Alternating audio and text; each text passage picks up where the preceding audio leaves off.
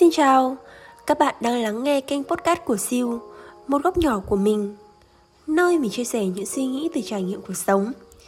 Mình rất vui nếu như tiếng nói và suy nghĩ của mình đồng điệu với góc nhìn và cách nghĩ của bạn.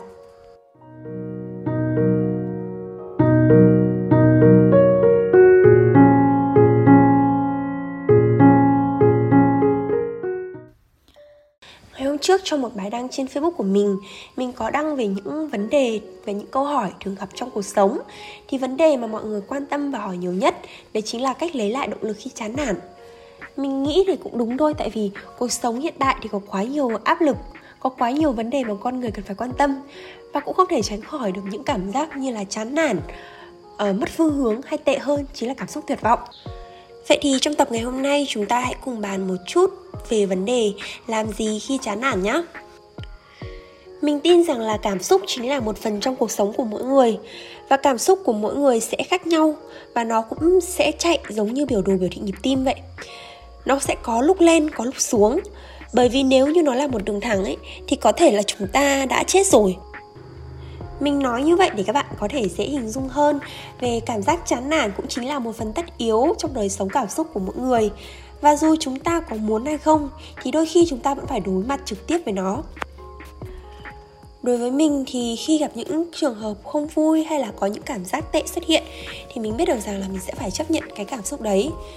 Mình thường sẽ phải dành một khoảng thời gian để nhìn nhận về nó, suy nghĩ về nó, chiêm nghiệm hay thậm chí là viết những cái nỗi buồn đấy ra. Bởi vì mình nghĩ rằng là nếu như mà chỉ suy nghĩ về những nỗi buồn mông lung, không có đầu không có cuối, thì bản thân sẽ ngày càng bị lún sâu dưới những suy nghĩ không mấy là lạc quan như thế. Giống như là hình xoắn ốc vậy, ban đầu thì nó chỉ là một vấn đề nhỏ thôi, nhưng nếu chúng ta cứ mãi suy nghĩ về nó, nếu như chúng ta không thể thoát ra được những suy nghĩ tiêu cực đấy, thì dần dần những cái suy nghĩ nào khác chợt lóe lên trong tâm trí của mình lúc đấy thì đều có thể là nguyên nhân dẫn tới nỗi buồn. Và việc hữu ích nhất mình làm lúc đó chính là viết nỗi buồn của mình ra, đặt tên cho nó và cho nó một nội dung, viết theo chính cảm xúc của mình. Khi mà nỗi buồn đã được ghi trên giấy rồi thì nó có thể là sẽ cụ thể hơn, mình có thể nhìn nhận được vấn đề một cách rõ ràng hơn. Và sau khi viết xong thì mình cảm thấy như vừa có một cơ hội để trải lòng, cũng là để ngăn những dòng suy nghĩ tiêu cực khác ùa đến trong cùng một thời điểm.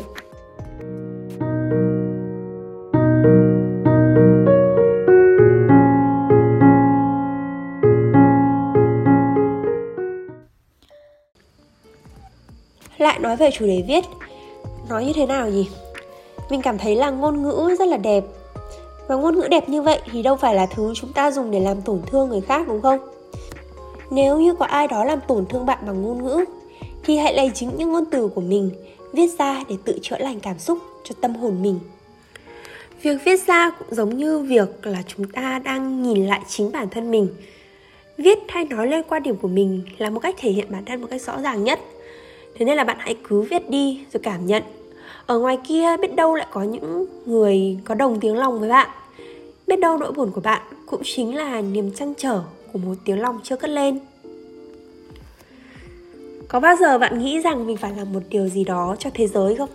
Có thể nó không phải là giấc mơ của những siêu anh hùng giải cứu thế giới, nhưng mà đó có thể là thay đổi thế giới quan của một người khác, khiến họ cảm thấy yêu đời hơn và khiến bản thân mình tin vào những giá trị tích cực trong cuộc sống. Chỉ cần những gì xuất phát từ trái tim thì sẽ có thể đến với trái tim. Và mình tin rằng những gì được kiến tạo bởi tình yêu thương sẽ có sức mạnh lớn lao để bao dung và sưởi ấm tâm hồn người khác. Cho dù đó là những điều rất nhỏ bé, xuất phát từ những điều rất bình dị trong cuộc sống. Và dù chỉ có là một phần một nghìn hay một phần mười nghìn đi chăng nữa thì ta vẫn sẵn sàng cho đi để cuộc sống này tươi đẹp hơn. Đó cũng chính là lý do tại sao mình lại lập nên trang blog Siêu Daily Story. Dù hiện tại là chưa nhiều người biết đến trang blog này, nhưng mình biết rằng là sẽ vẫn có những người quan tâm và đọc nó. Và biết đâu được, những trang viết của mình có thể giúp người ta được một phần nào đó trong cuộc sống, hay có thể khiến người ta đồng cảm và hiểu mình hơn chẳng hạn. Khi cuộc sống đã quá xô bồ, khi mọi người đều có những mối quan tâm và có những mối lo riêng cho mình, thì viết lách chính là cách cứu rỗi tâm hồn của chính mình. Nói đến đây thì mình lại nhớ đến một câu nói của nhà văn Nam Cao. Đó chính là một người đau chân thì có bao giờ quên đi cái chân đau của mình để nghĩ đến một thứ gì khác đâu. Vậy thì không ai quan tâm bạn, Tại sao bạn lại không tự yêu lấy chính bản thân mình, đúng không? Hãy tự giải bày với chính mình, làm bạn với những con chữ. Để rồi nếu có một ngày nào bạn nhìn lại thì bạn có thể tự nói với chính mình rằng là à, hóa ra là mình đã trưởng thành hơn một chút rồi. Có những lúc tâm trạng trống rỗng, lòng đầy vướng bận, không suy nghĩ gì mà tay vẫn cứ lướt nhanh trên bàn phím. Câu từ được viết ra cũng như việc chính mình đã tự tìm ra được đáp án cho nỗi buồn của mình và có thể yên tâm để đi ngủ. Không biết mọi người có thói quen này không, nhưng mà mình thì thường hay viết nhật ký. Mình viết từ những năm cấp một rồi. Từ hồi lớp ba, lớp bốn mình đã có một quyển nhật ký nhỏ, viết vào đấy những cảm xúc của mình. Chuyện vui có, chuyện buồn cũng có. Ờ, hôm trước khi dọn tủ thì mình có tìm lại được cuốn nhật ký đó. Mình dở lại từng trang, đọc lại thì mình thấy vừa buồn cười, vừa ngây ngô và đáng yêu. Nỗi buồn khi ấy thì đôi khi chỉ là việc cô giáo chủ nhiệm không thích mình mà thích một bạn khác trong lớp, hay là cái việc giơ tay phát biểu xây dựng bài trong lớp, cô không gọi mình mà lại gọi một bạn khác. Sau lớn hơn thì hồi cấp ba mình có đi học xa nhà, thì mình cũng lại có một quyển ghi chú, một quyển nhật ký. Lúc này thì suy nghĩ của mình đã lớn hơn một tẹo rồi, nỗi buồn thì cũng đã khác, nhưng mà bản thân mình thì vẫn là chính mình thôi. Có nhiều khi mình đọc lại thì mình vẫn ngây ra cười, không hiểu tại sao lúc đó mình lại buồn vì những chuyện đó. Và nếu như sau này có thể ai đó bước vào cuộc đời của mình thì họ cũng có thể đọc lại những trang nhật ký đó, thì có lẽ người ta sẽ hiểu được hơn mình của hiện tại được tạo nên từ những cảm xúc như thế nào. Cho dù là bạn muốn viết ra, bạn nói ra, hay bạn muốn làm mọi thứ gì để có thể giải tỏa được cảm xúc của mình thì bạn hãy cứ làm đi.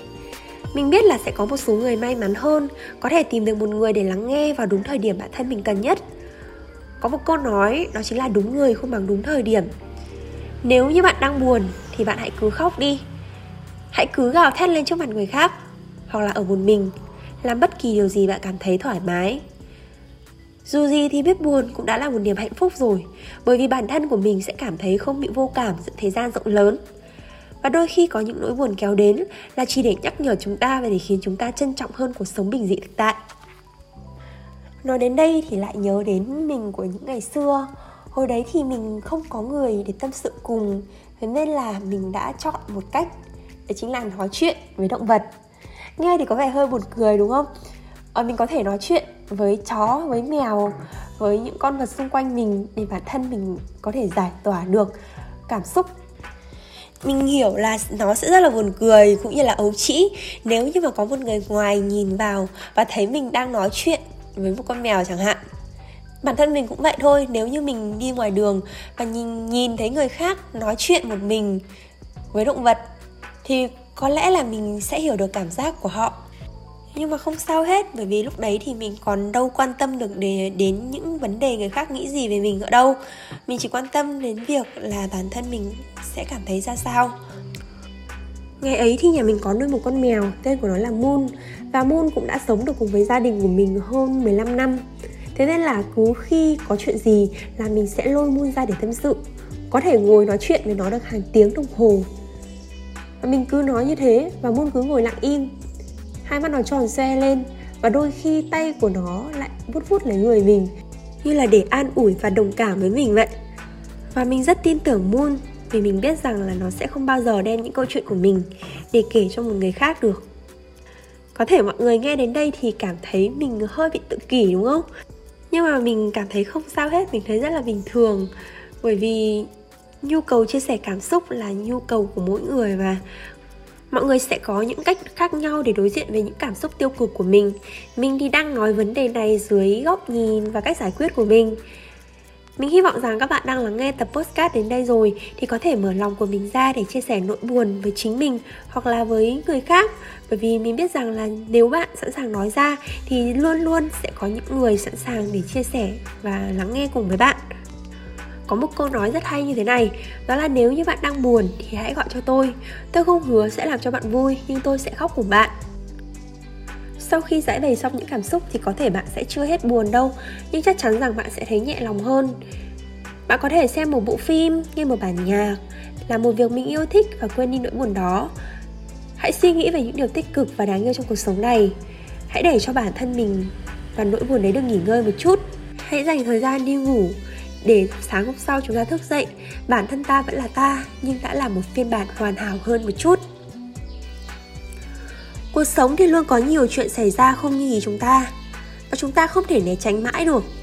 Điều duy nhất mình có thể làm đó là đối diện với những cảm xúc đó. Và đôi khi chúng ta hãy thử thay đổi lại góc nhìn đối với sự việc. Biết đâu thì chuyện đó cũng không đáng buồn như chúng ta nghĩ. Tập podcast đến đây là kết thúc. Cảm ơn các bạn đã lắng nghe.